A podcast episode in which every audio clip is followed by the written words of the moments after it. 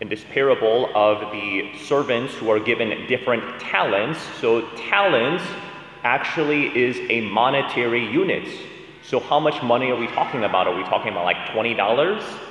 Well, just to give you an idea, a talent is equivalent to 6,000 denarii, and one denarius represented a day's wages in the ancient world.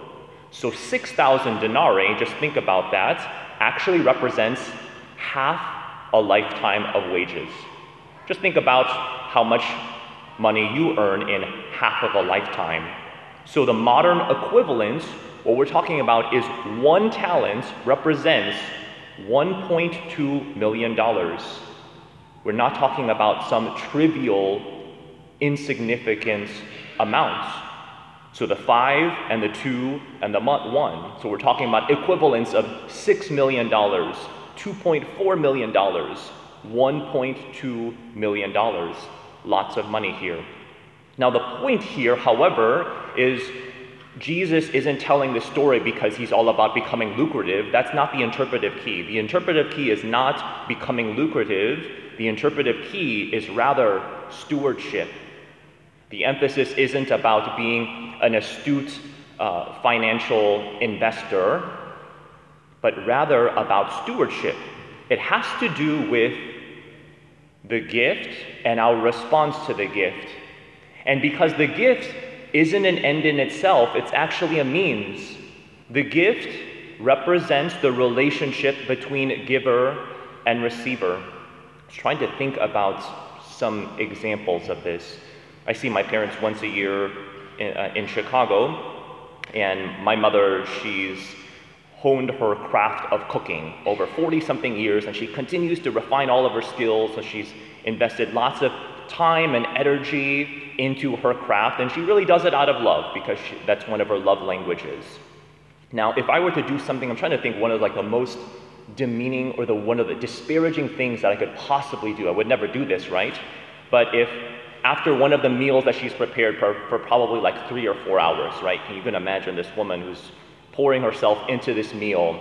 And if I just to take that meal and just like chuck it all across the room, not only would that be so wasteful because of all the time that she spends, it would be an absolute affront to her as a person.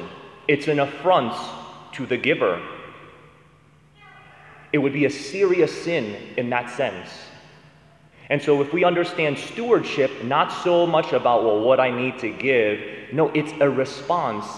It has to do with justice and fairness. How do I respond to the gift? The gift isn't an end in itself. The gift is only meaningful in as much as it expresses the love of the giver.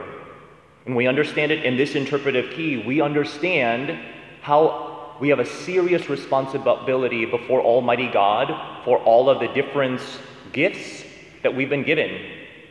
Let's begin with just three simple spheres time, personal energy, resources.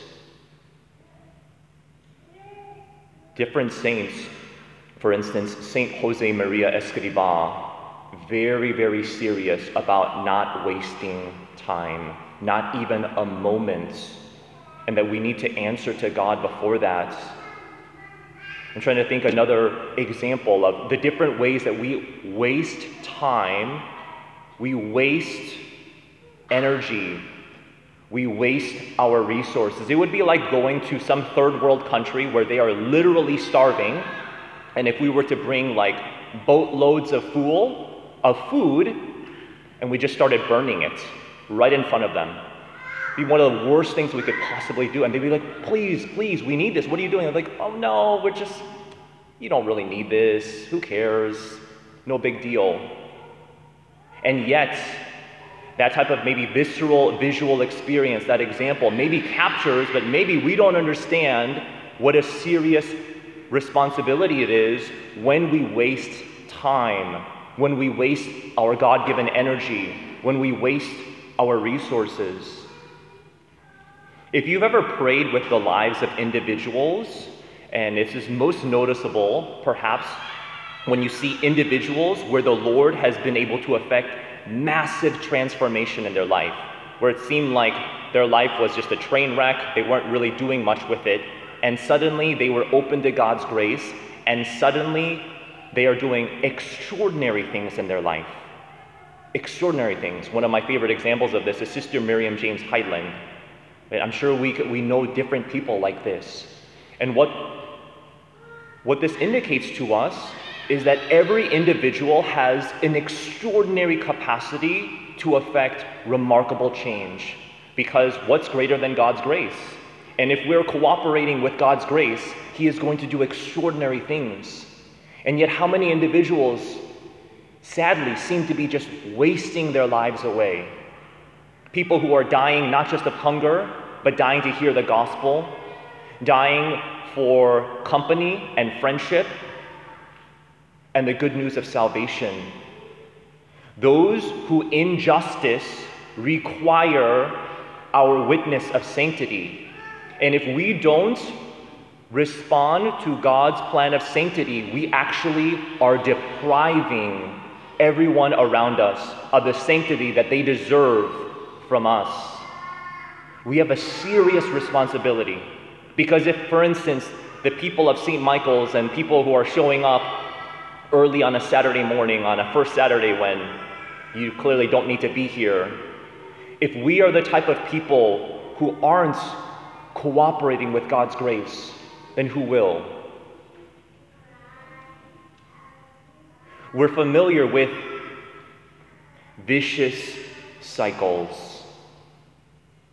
Well, brothers and sisters, Holy Spirit driven virtuous cycles are infinitely more powerful than vicious cycles. So, who's with me? Who's with me